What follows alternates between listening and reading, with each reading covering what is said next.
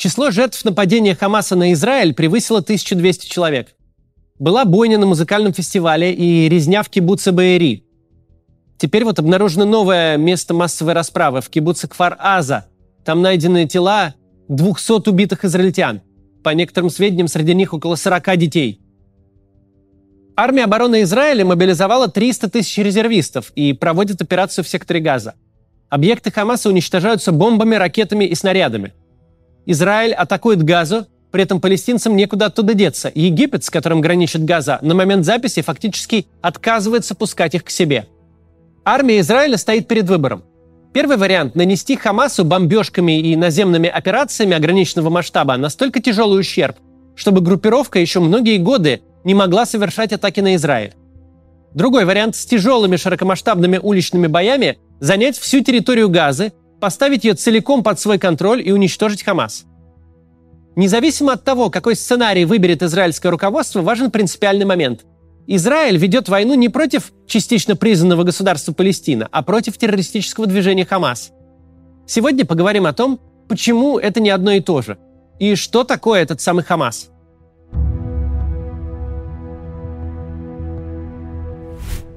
Палестино-израильский конфликт существует дольше, чем само государство Израиль. Примерно с конца XIX века. Конфликт этот принимал разные формы в разные периоды времени. 60-х годов прошлого века стороной противостояния была Организация освобождения Палестины, ООП. Эта структура включала в себя самые разные палестинские силы, от арабских националистов до радикальных марксистов. Исламисты там тоже были. Но они не были главенствующей силой. Это очень важный момент, давайте его запомним. Руководящей силой внутри ООП было движение «Фатх», его главой и одновременно председателем Организации освобождения Палестины был Ясер Арафат, на чьей совести сотни террористических атак на израильских граждан. Самый известный из терактов – это расстрел сборной Израиля на Олимпиаде в Мюнхене в 1972 году. Не говоря уже о геноцидных э, практиках на юге Ливана и о попытке военного переворота в Иордании. Организация освобождения Палестины времен Арафата убивала далеко не только израильтян – на словах Арафат признал право Израиля на существование в 1988 году. Позже Ясер Арафат и израильский лидер Ицхак Рабин подписали договоры, известные как соглашение Осло-1 и Осло-2. Так, на территории Израиля появилась палестинская национальная администрация, управляющая двумя территориями – округом Иудея и Самария, он же западный берег реки Иордан, и изолированной территорией под названием Сектор Газа. Трактовки соглашений были разные – с точки зрения израильтян речь шла о палестинской национальной автономии. С точки зрения Арафата о независимом суверенном государстве Палестина. Но это была не единственная проблема. Все уступки со стороны Ицхака Рабина Ясер Арафат воспринял как слабость и вскоре решил продолжать террор против Израиля с новой силой. Теракты в стране стали страшной обыденностью. В 2004 году Ясер Арафат умер – Новым лидером ФАТХ стал Махмуд Аббас, известный также как Абу Мазан. Личность интересная и противоречивая. Аббас получил блестящее образование в Москве, а в 1982 году защитил целую диссертацию о связях сионистов и нацистов, а также о том, что Холокоста не было. Впоследствии Аббас от этого мнения отказался и признал Холокост самым гнусным преступлением против человечества. При Арафате молодой Аббас был вовлечен в террористическую деятельность против израильских граждан. Однако в качестве нового главы ФАТХ он заявил о себе как о прагматике, который хочет строить палестинское государство, а не бороться с государством Израиль. И действительно, при Аббасе радикальность ФАТХ резко снизилась. Однако авторитет его предшественника, Ясера Арафата, был силен в обеих частях Палестины, и на западном берегу, и в секторе Газа.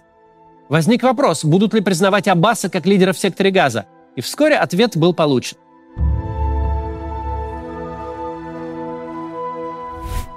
В соглашениях в Осло был определен порядок управления территориями в палестинской национальной администрации.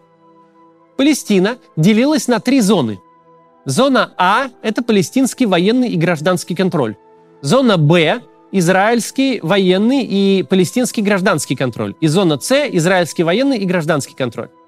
Визуально самая большая – это зона С, но большинство палестинского населения проживает в зоне А. Эта схема и сейчас действует на западном берегу реки Иордан. А вот с сектором газа все иначе. В 2005 году премьер-министр Израиля Ариэль Шарон реализовал так называемый план одностороннего размежевания. Он вывел израильские войска из сектора Газа и насильно эвакуировал оттуда все еврейские поселения. Четыре поселения он вывел также с западного берега, но это уже детали. Для размежевания были приняты законы, вводящие уголовную ответственность за сопротивление принудительной эвакуации. Однако Шарон не учел, что те еврейские поселения в секторе Газа играли двойную роль. С одной стороны, да, они действовали как э, бельмо на глазу у палестинской администрации. Мол, как же так, еврейские фермеры заняли наши законные земли. С другой стороны, эти фермы давали палестинцам большое количество э, оплачиваемых и хорошо оплачиваемых рабочих мест. Армия обороны Израиля, охранявшая поселение, тоже, с одной стороны, раздражала палестинцев, но с другой она была ключевым фактором безопасности. Израиль находился внутри и лучше понимал, что там происходит. Ариэль Шарон считал, что с помощью одностороннего размежевания он устраняет точку напряжения между израильтянами и палестинцами. Однако этот план породил гораздо большие проблемы, которые Израиль сейчас вынужден расхлебывать. Вскоре после прекращения израильского присутствия власть в секторе Газа поменялась. Регион вышел из подчинения палестинской национальной администрации и оказался под контролем религиозных фанатиков группировки Хамас и ее союзника исламского джихада. Так Газа стала гигантской террористической базой – Мало того, террористы объявили, что эвакуация еврейских поселений – это их великая победа. И что победа – это не последняя. Пошла волна воодушевления. Выгнали, мол, евреев из Газа, значит, разберемся с ними повсюду. Если даже не доведем дело до конца, э, мы, то это доделают наши сыновья и внуки. Так мыслят э, хамасовцы. Хамас готов воевать хоть 200 лет подряд, такова его психология. Она ссылается на историю о том, как мусульмане за два века таки сумели изгнать крестоносцев – с такой психологией боевикам, убивающим евреев, не нужно никаких весомых доказательств, что их расправы приближают победу здесь и сейчас. Хамасовцы научены ощущать себя частью некоего длинного исторического процесса. Далее поговорим о том, что такое, собственно, Хамас и как именно он взял власть в Газе.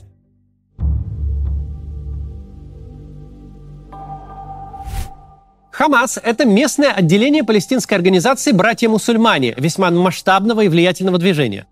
Оно существует почти сотню лет, имеет своих представителей среди политиков многих исламских государств. Широкая публика узнала об этом движении лишь в 2010-е годы, с началом арабской весны, протестов, э, переходящих в гражданские войны. Братья-мусульмане тогда появились в новостях как одна из главных сторон тех самых войн. Хамас приобрел влияние в Палестине совершенно неоригинальным способом. Он пошел по тому же пути, по которому ходила мафия на Сицилии и наркокартели в Латинской Америке. Как известно, в удручающе бедном регионе главный актив – это поддержка в среде самых нищих и самых незащищенных. Корми бедных, отгоняй от них местных уголовников, вкладывайся в строительство школ, в случае Палестины – мадресе, где ты будешь превращать детей бедняков в своих верных последователей. Контролируй местных лидеров мнений, покровительствуй мечетям и строй новые, и будет у тебя поддержка. Люди будут тебе искренне благодарны. Так ты формируешь свою электоральную базу из людей, которые полностью от тебя зависимы и для которых ты единственный свет в окошке. Нехитрая политтехнология, которая прекрасно работает во многих неблагополучных точках планеты. Кроме того, мы говорим о регионе, в котором религия – это не то, что у нас религия. Это не пустой звук и не пожилые чекисты, которые всякий раз крестятся не в ту сторону. Для палестинцев очень важно, что в отличие от ФАТХ, Хамас – это религиозная организация. Короче говоря, пока Фатх рассуждал о всяких разных переговорах, о каких-то формах сосуществования с Израилем, Хамас проповедовал среди своей паствы ненависть ко всем, кто не принадлежит к единственной верной религии. А в качестве единственной формы переговоров с Израилем предлагал полное его уничтожение. Что вам надо знать об отличиях Фатх и Хамас? Фатх был создан как террористическая организация и долго занимался терроризмом. Но со временем более-менее изменил подход. Сейчас это политическая организация, которая преследует политическую цель – создание палестинского государства. К этой цели можно идти, по их мнению, разными путями. Можно пробовать убить всех евреев, а можно попробовать с ними договориться. Хамас – это религиозные фанатики, для которых убийство евреев – это самоцель, которой, понятное дело, есть только один путь. Когда во второй половине нулевых замаячила перспектива выборов, Хамас уже был не просто религиозной, благотворительной и террористической организацией. Он стал важнейшей политической силой в Палестине что показали в 2006 году парламентские выборы, на которых Хамас получил больше голосов, чем Фатх. Прохамасовский парламент выдвинул в премьер-министра Палестины лидера Хамаса Исмаэля Ганию.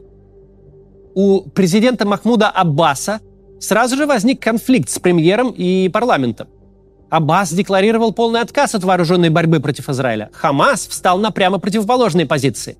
Политический конфликт вылился на улицу. В 2007 году в секторе Газа, где уже не было ни одного израильского солдата, вспыхнула скоротечная гражданская война между палестинцами из Хамаса и Фатха. Победу одержал Хамас, который жестко расправился с э, политическими противниками. Кого-то из членов Фатх просто сбросили с крыши. В итоге сектор Газа де-факто полностью вышел из-под контроля палестинской национальной администрации. При этом действия Хамаса не были на 100% государственным переворотом – ультрарелигиозная группировка честно выиграла выборы. Фатх отдавать власть не захотел, в результате Хамас захватил сам. Правда, только в одной из частей Палестины, в секторе Газа. С 2007 года по сей день ситуация следующая. В секторе Газа у власти Хамас, непримиримые исламские террористы, включенные в глобальную борьбу против неверных. На западном берегу реки Иордан свои полномочия реализует светский Фатх. Но реализует он их за счет того, что уже более полутора десятилетий в регионе не проводится новых президентских и парламентских выборов, а сам парламент распущен и не действует. Если президент Махмуд Аббас проведет выборы парламента и президента, на них почти гарантированно победит Хамас. Потому Аббас их откладывает под разными предлогами уже многие годы. У радикалов широкая народная поддержка. Они постоянно давят на Аббаса. Тот вынужден использовать время от времени радикальную риторику, иначе его просто сожрут.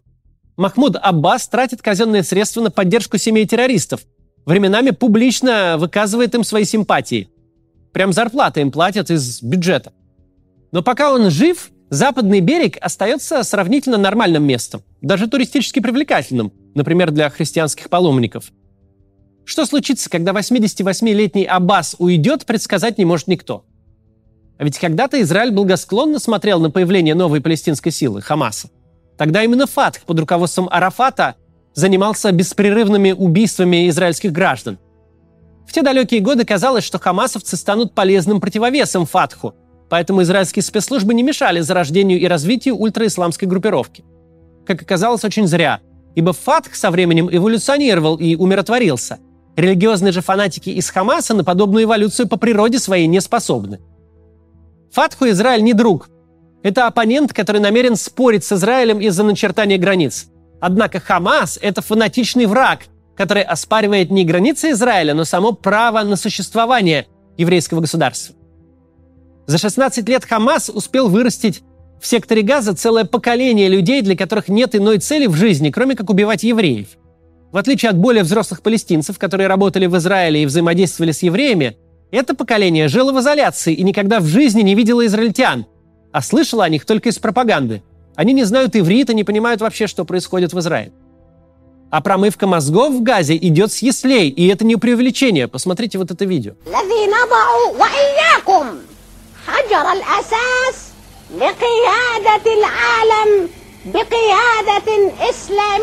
Общественная система в нынешней Газе намеренно выстроена так, что единственный доступный социальный лифт для нищих граждан – пойти в боевики и убивать евреев. Технология дьявольская, но крайне эффективная. Кроме того, хамасовский режим не терпит пререканий. Любому торговцу фруктами террористы могут заявить, так, дружище, твой дом превращается в склад боеприпасов. И даже если человек понимает, что его и его семью используют как живой щит, а его жилище превращают в мишень для израильской авиации, сказать он об этом не может.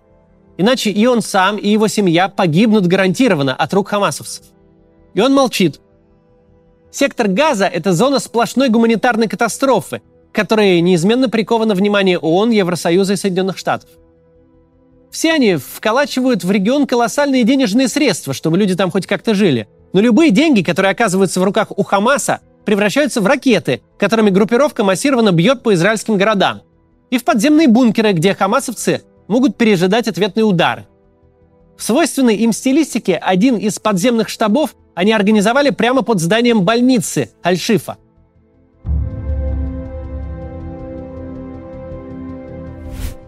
Есть ли выход из этого тупика? Рассмотрим два варианта. Во-первых, стоит помнить, что с 48 по 67 год сектор Газа был оккупирован Египтом.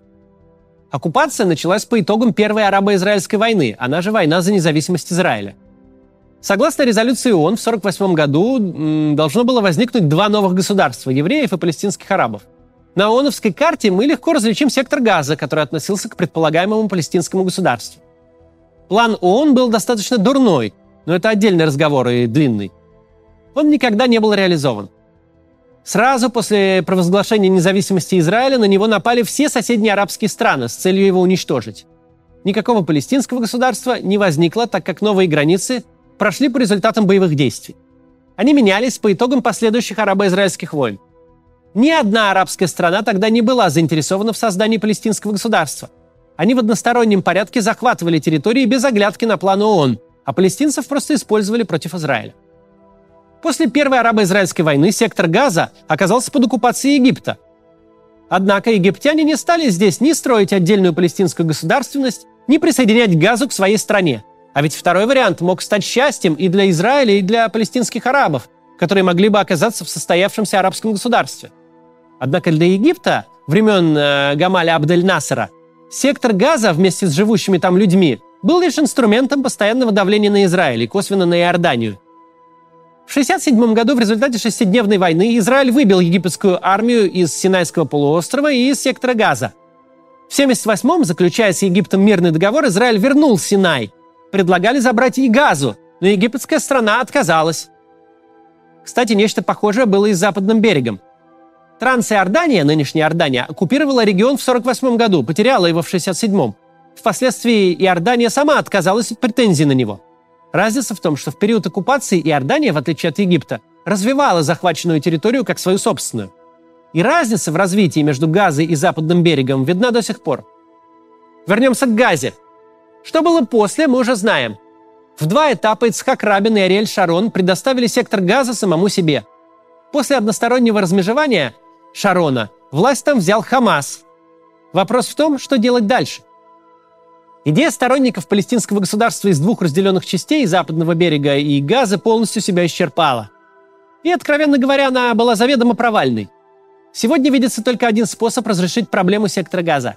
Речь о том, чтобы каким-то образом передать эту территорию в ведение Египта, который привел бы ее во вменяемое состояние.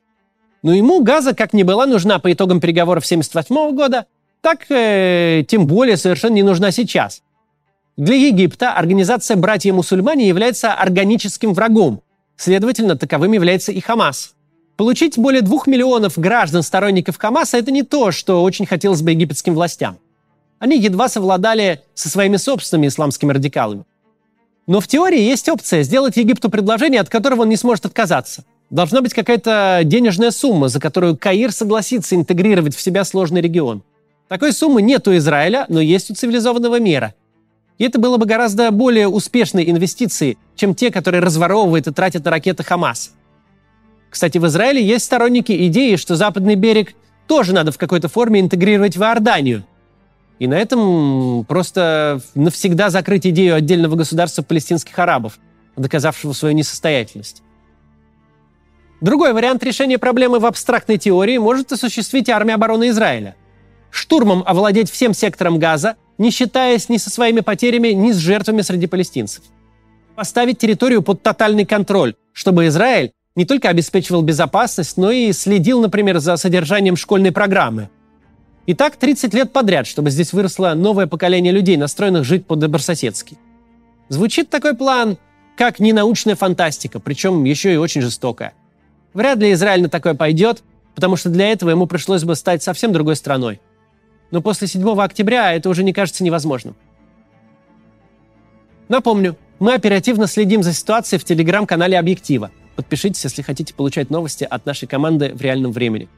Также напомню, что у нас по-прежнему запланирован тур с э, живыми выступлениями в Европе. Расписание тоже можно посмотреть по ссылке в описании. Выступление в Тель-Авиве тоже пока остается в силе, но, видимо, наверное, его все-таки придется перенести. Будем ждать инструкции от службы тыла.